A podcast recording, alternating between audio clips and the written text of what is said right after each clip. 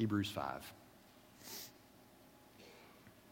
going to pick back up. We left off a few weeks ago here in this book, and coming back to it now, that is the normal preaching ministry here in this church is that we go uh, chapter by chapter, sometimes verse by verse, but certainly section by section through the scriptures a book at a time. And we've now been in Hebrews for several months, and this is where we are. So you know that when we leave off at a particular verse this week, we come back together next week to pick up uh, where we dropped off at. So this week, Hebrews 5 11 through 14. Now, before I read, let's pray together. Heavenly Father, we do thank you today that we can come into this place, sing your praises, um, pray to you, give, hopefully with the same generosity with which you have so graciously given to us, and receiving your word. We are a people of your word. It is the foundation for living for the Christian. Our hearts are instructed. We are convicted. We are led to live in this world in a way that is pleasing to you. And we ask God that as we open up this book and read today, and as I preach, that you would communicate to us what you desire for your people to hear. Please lead us by your Spirit. Your Spirit attends to your word and shapes our hearts. And so we trust this time into your hands to do with it as you please. And we ask all this in the strong name of our Savior Jesus. Amen. You may uh, have forgotten where we were when we left off. The writer of this book has been telling us about the priesthood of Jesus, and he's going to pick back up with that in chapter 7. But here, this is kind of like one of those little asides. It comes into his mind that maybe they're not quite ready for everything that he wants to teach to them. And so this is a bit of an aside. That's where he's at. So listen to it with that kind of mindset. He says, About this, talking again about the priesthood of Jesus, the ministry of Jesus, about this we have much to say. And it is hard to explain since you have become dull of hearing. For though by this time you ought to be teachers, you need someone to teach you again the basic principles of the oracles of God. You need milk, not solid food. For everyone who lives on milk is unskilled in the word of righteousness since he is a child. But solid food is for the mature, for those who have their powers of discernment trained by constant practice to distinguish good from evil. Oh, Heavenly Father, these are strong words. These are necessary words. They certainly were necessary for this church that existed 2,000 years ago. They needed to hear what this writer had to say. And I have to imagine that they are instructive for us today as well. So please have your way in our hearts. Open up our eyes if we are sluggish.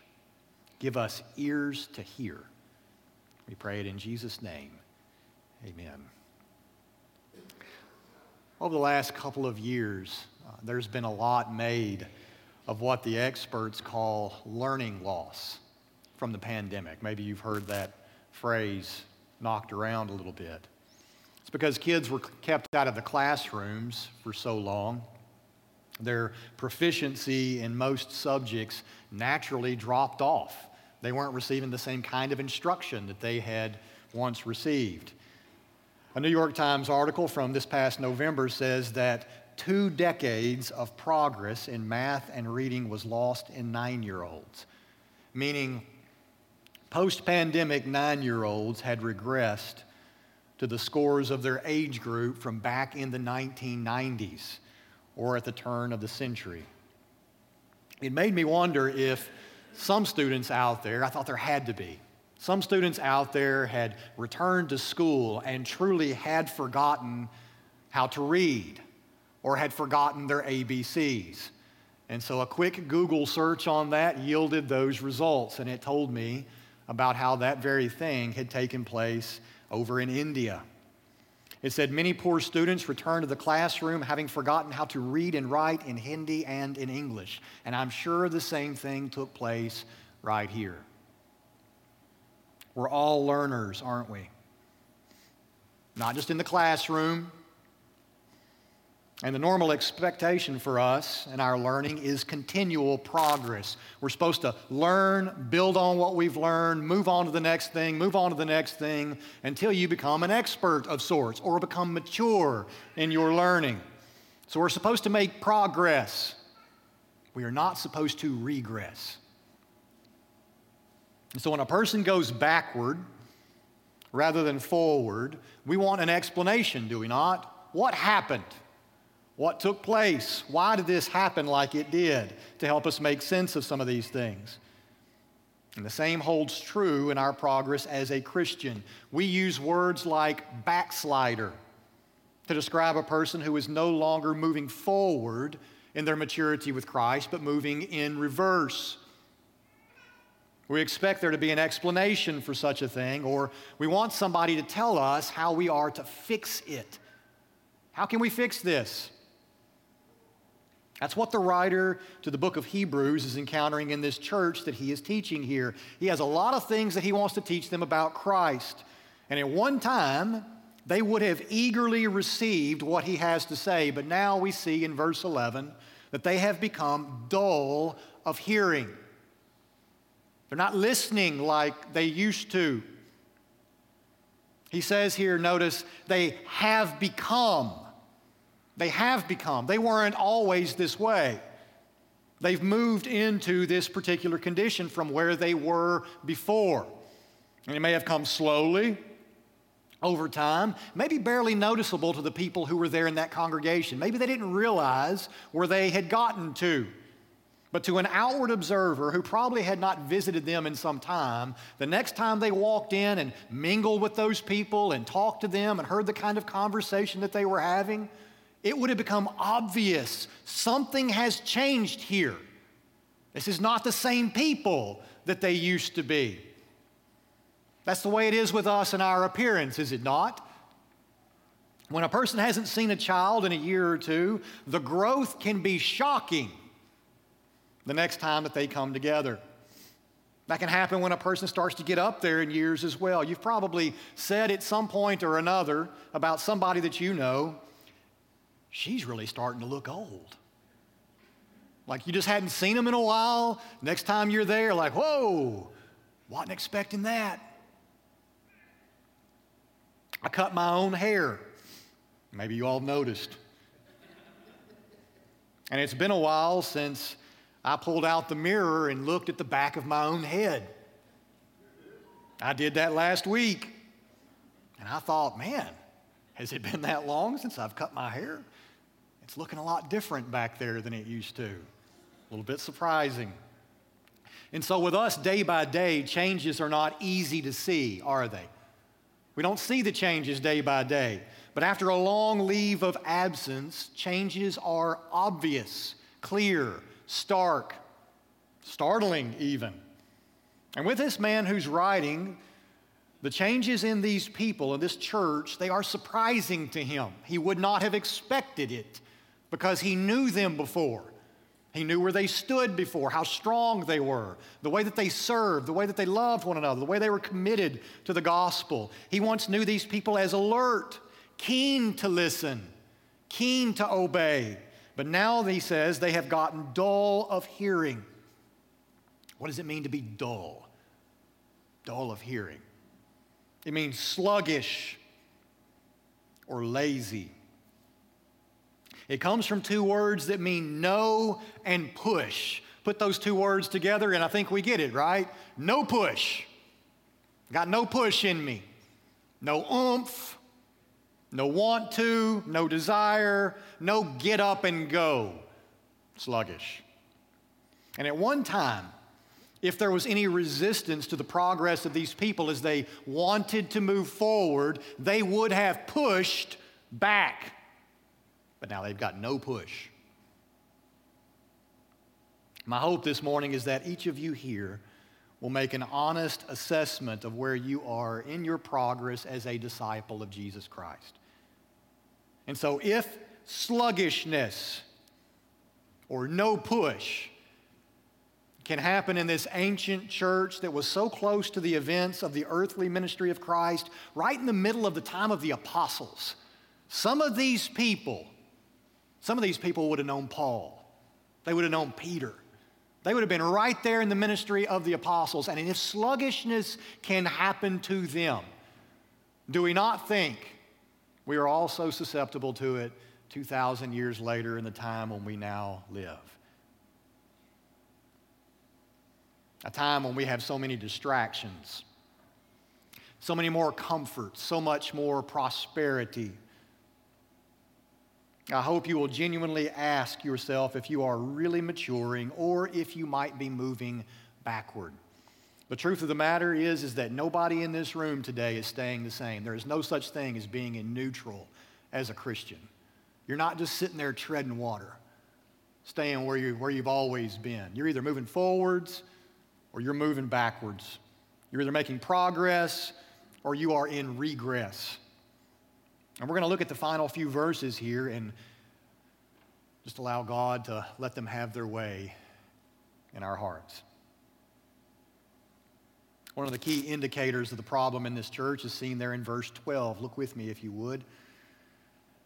These people had been Christians long enough where a certain kind of progress should have been made. He says, though, by this point, you should be teachers. At the point that you are at right now, you should be teachers, meaning they've been in the faith long enough, they've learned long enough, they've been sitting under the ministry of the word long enough.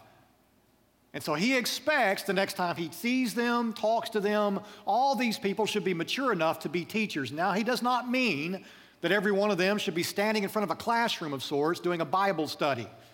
That's not what he means here. He means that it should be the normal expectation that any maturing disciple is able to instruct somebody else in the basics of Christianity. Just one on one. You get together for coffee with somebody that you know, somebody in the church, and during the course of that conversation, you are able to communicate something of who Jesus Christ is, what he has done, what he's doing in your life. You're able to instruct someone in that way. That's his expectation for every one of these people that he writes this letter to.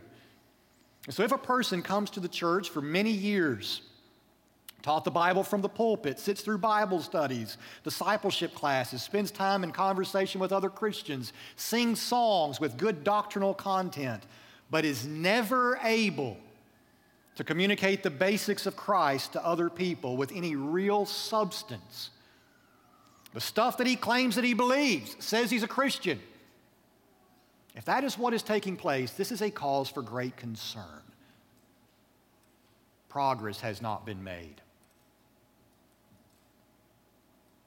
Every person here should see this verse right here and understand that at some point you should become an instructor of other people.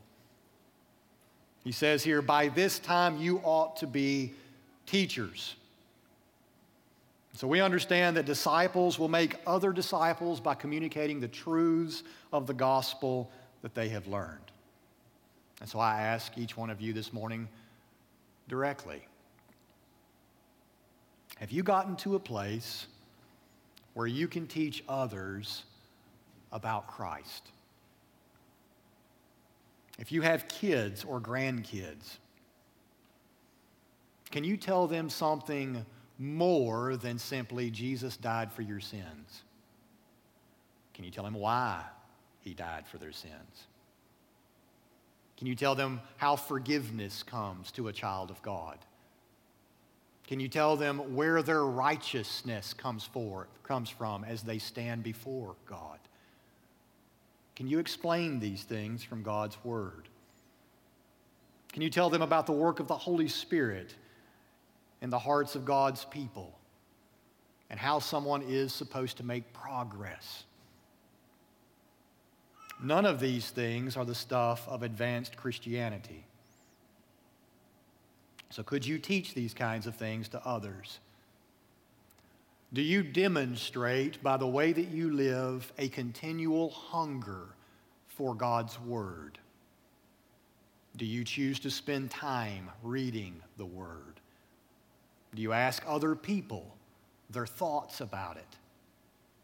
When you gather with other people, is that ever the substance of your conversation? I know it's so much easier to talk about football. I do.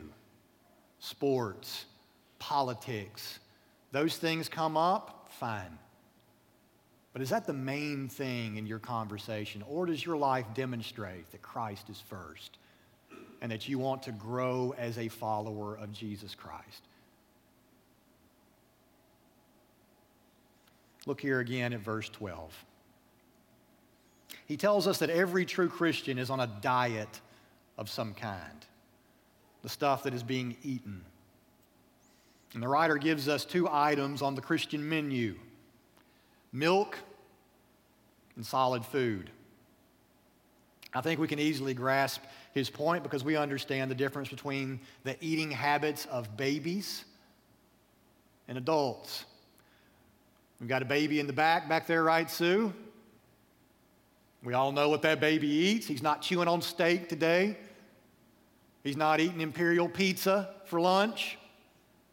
At least we don't think so. That baby's drinking milk. That's the expectation of what little ones do. It would be a strange thing, though, if on our next Wednesday prayer dinner that we asked everybody to bring milk and Gerber baby food. Wouldn't it? Like, ah. what, Bonnie? That'd be good? Oh, well, you bring that for yourself next time. Make sure it's the green beans, too, and the peas. Yeah. And we'll see how much you and everybody else wants to eat when we have chili and soup, you know? Yeah. There are some truths that are supposed to be learned early on. This is what is being called milk. They're foundational truths. He calls them here the basic principles of the oracles of God. And he really is describing what in our vernacular would be ABCs. He's talking about the ABCs of the Christian life. He says that they again need to be taught these things. They have remained on milk when by this point they should be eating solid food, but they haven't moved on. Or after they moved on, they just went back. What a strange thing, again, right? The thought of that. Moved on to solid food and then went back to milk. Again, he's surprised. They've received this teaching in the past, these things that he wants to communicate, but now, all this time later, they got to be taught again the small things, the first things of the Lord. Not progress again, but regress. Then he goes on in the next two verses to give us what we should expect of the immature and the mature, what this milk and solid food looks like. Look at verse 13. He says that the immature, the child, is unskilled in the word of righteousness unskilled in the word of righteousness means that this type of person is inexperienced in handling it. He's unacquainted with how to use it well. And if Christianity were a union trade, this kind of person will be considered an apprentice, not yet developed in his skills, a starter, someone who must be taught the very basic things, not ready to be out there on his own. The tools of the trade are not yet familiar in his hands. He's not learned all of the craft. When he starts out in his profession, the job is overwhelming. Looks out there at everything that must be learned, all the tools that must be used, and thinks to himself, man, I am not ready for this. When will I ever be ready for this job? I'll never get this figured out. And he looks around at all the other people and sees them using the tools, and man, these people, how did they get this all figured out? They're so far ahead of me. It all looks so easy to them. And I imagine that you can relate in some way. If you've ever started a new job, which you, all of you have at some point, I'm assuming, or you started going to school and you think to yourself, this is just too much. I'll never be in a place where all of this makes sense. But then the time comes, does it not? When it's all starting to be a little bit more second nature. Your hands, your mind, everything working together, the experience has been gathered. This is the person right here who he is describing as unskilled in the word of righteousness. They're the apprentice, the child.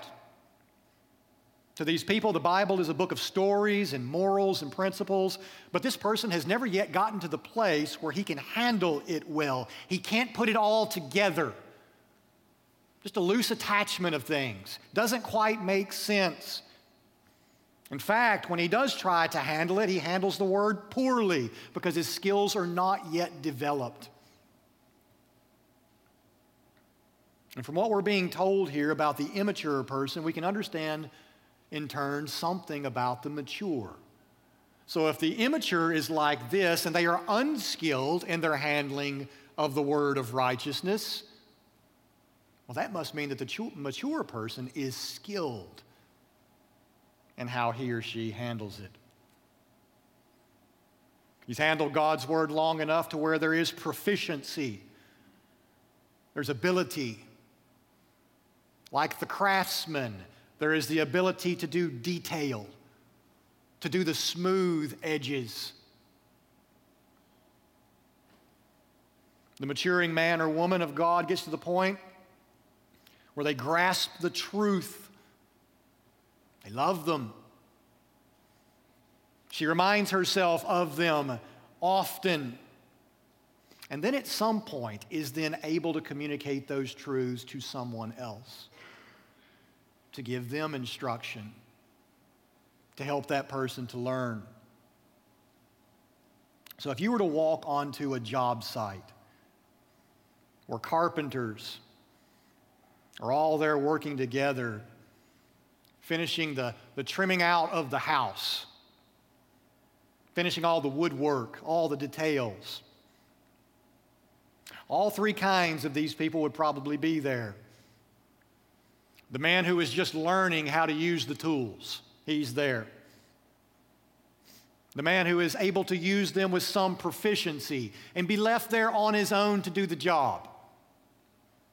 But then there will also be the person who has learned for so long how to be proficient, how to have the ability, that he is able then to take others underneath his wing and instruct them as well. This is how you do it. Let me show you the way. The skills of the trade. He knows the proper order to how things are done, that this comes before that. Doesn't make any sense to learn this before you learn this. You don't learn how to use a coping saw before you learn how to use the miter saw. There's just a natural progression to things. So, whoever is writing this letter, he can see something of where these people are in the skills of the trade that we would call discipleship. This man right here is a master. He's learned, he's proficient, and he's now able to instruct other people. And he wants the folks in this church to learn more complex doctrines, specifically where he left off about Jesus' priesthood and about Melchizedek. But at this point, they are giving him reason to wonder if they're ready for it. And he says to them, they should be ready. They should be ready. They've been on the job site for several years now. They've touched the tools. They've been taught. But for some reason or another, they have not maintained their skills and they have to be taught all the basics again. So I ask you, brothers and sisters, as God's word presents it just plainly and clearly in front of us, I ask you, where are you in the Christian trade? In your own discipleship? How long have you been on the job site? Are you growing in your skill of God's word? Do you have a good handle on things?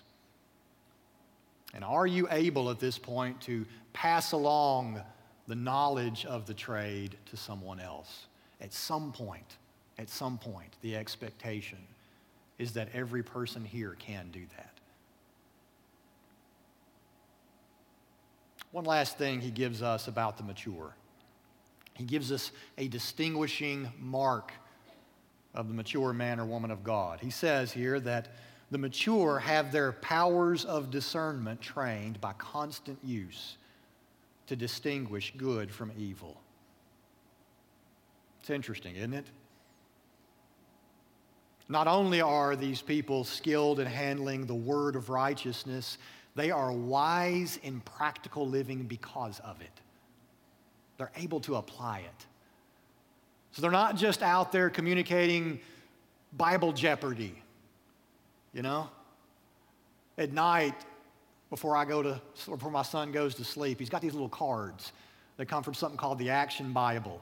And it's just random questions about people, places, and things in Scripture, and there's clues. And he wants to see how many it'll take before I get the answer right. And it's great to know the answer, right? We need to learn those answers, but that's not what maturity is all about, just being able to give a Bible answer. It's knowing how to apply it to life. So, as things are happening in your life, in your parenting, as a husband or wife, at your job place, how you just make decisions about what is best. Are you skilled enough? Have you soaked yourself long enough in God's Word to where it comes out in the way that you choose to live? The decisions that you make. Somebody can observe by watching you, not just by hearing your Bible knowledge, but by watching you, that you are a godly man or woman that you've soaked so long, it just oozes out in the way that you live your life. By constant use of God's word, you are now able to distinguish the good thing from the evil thing. This is the kind of person that you want in your corner. And so, if you're not yet at this point, this is the type of person that you want on speed dial, right? Do you have that kind of person in your life? We've had those people here. Those people are still here. I think of, I think of Bonnie Ress. On some afternoons, you know, up until the time when Bonnie died, if you all don't know who she is, she still maintained, she called it her little job of doing the envelopes in here. They're in the back of the chairs. She would come in and put the envelopes there. She put the little blue cards there. She was in her 90s, you know and she was always ready for a conversation, no matter who came by. And it just naturally came out in Bonnie's conversation. Her love for the Lord, her love for God's word. You just you couldn't have a conversation with her without those things coming out. They were just natural to her. They were second nature. Now, it's possible that Bonnie could have lived until she was 92 years old and that not have been the case. It does not correlate necessarily with age. It just so happened that she had walked with the Lord all of this time and she was soaked in God's Word. And you wanted to hear what she had to say because she, by constant use of God's Word, had learned how to distinguish the difference between good and evil. And sometimes this type of person doesn't even know that is what they are doing. They can't necessarily give you a Bible verse or something like that that backs up what they have to say. It's just, again, they've soaked so long in it. They just know. They're led by these principles, these truths that are now second nature to them, and they can say something like, that just isn't right. Like, I don't know what I can say to you, but like, I just know that's not the case. That's not the direction you should take. That is unwise. Don't do that. That's ungodly. And you say, why? Like, I just can tell you this is not pleasing to the Lord. Give me some time. Maybe I'll come back with the Bible verses. That's what you really want. But by constant use, he says, this is the mature, solid food. They've been eating that solid food for so long they have their powers of discernment trained to distinguish good from evil. This kind of person is not impulsive, led by feelings, indecisive, easily led astray by what they hear out there on the street. or on social media. That's not the kind of person this is. They have soaked so long in God's word, they hear it, they know it, they know what is wise, they know what is pleasing to the Lord, and they know what's not. Do you have somebody like that in your life? Are you becoming like that for others? Are you growing into that place? Or this is the diet that you have every day. You're chewing on solid food. You're looking for it. There's never been a time and place where people have more access to good doctrinal teaching than right now. I guess I could also say there's never been a time when people have access to such bad teaching, too. There's so much garbage out there. Oh. If, if you, I mean, I, I, a type of community like this, if you would just ask, if you're not sure, like you're listening to some things, would you please ask some other mature, godly Christians around you if they've ever heard of the type of stuff that you're listening to? Because it can be packaged in a very attractive, biblical sounding way, and yet you be led astray. So if there's some podcasts that you're listening to, some preachers, can you ask somebody around you, like, hey, have you ever heard of this guy? Can you tell me something about him? I'd love to have some of those questions come my way. And I'm sure some others here would love that as well. Ask somebody. Because it might be that you are being led back into milk or something worse, sour milk, rather than God's Word. The kind of learning loss that those kids in India and those here in America, I'm sure, the kind of learning loss that they have experienced is a sad thing. Reading, writing, as they used to say, arithmetic, are all important things in life, but they are not ultimate things. Education is not an ultimate thing. I mean, secular education. Good things, can be, but they're not ultimate things. And so, a dullness of hearing, a dullness of heart, a sluggishness in the things of the Lord, they may not be signs of temporary setback. They might actually be signs of an eternal setback. The people of God are not generally described as those with no push for the Lord. They are a people who should be described as having much push for the Lord. Much love, much hunger for righteousness, much obedience. And so this man wrote these words to shake these people out of their slumber, their sluggishness, their laziness that he was observing, so they could regain their faithfulness, their first love for Christ. He could see that was not the case anymore. Something else had taken its place Jesus, the gospel, faithfulness, those were secondary, maybe even less than secondary. And this is an encouragement for all of us here. If any of this describes you, and you see it here in God's Word, you see it. You don't have to tell anybody else around you right now, but you see it. Own it. Own it.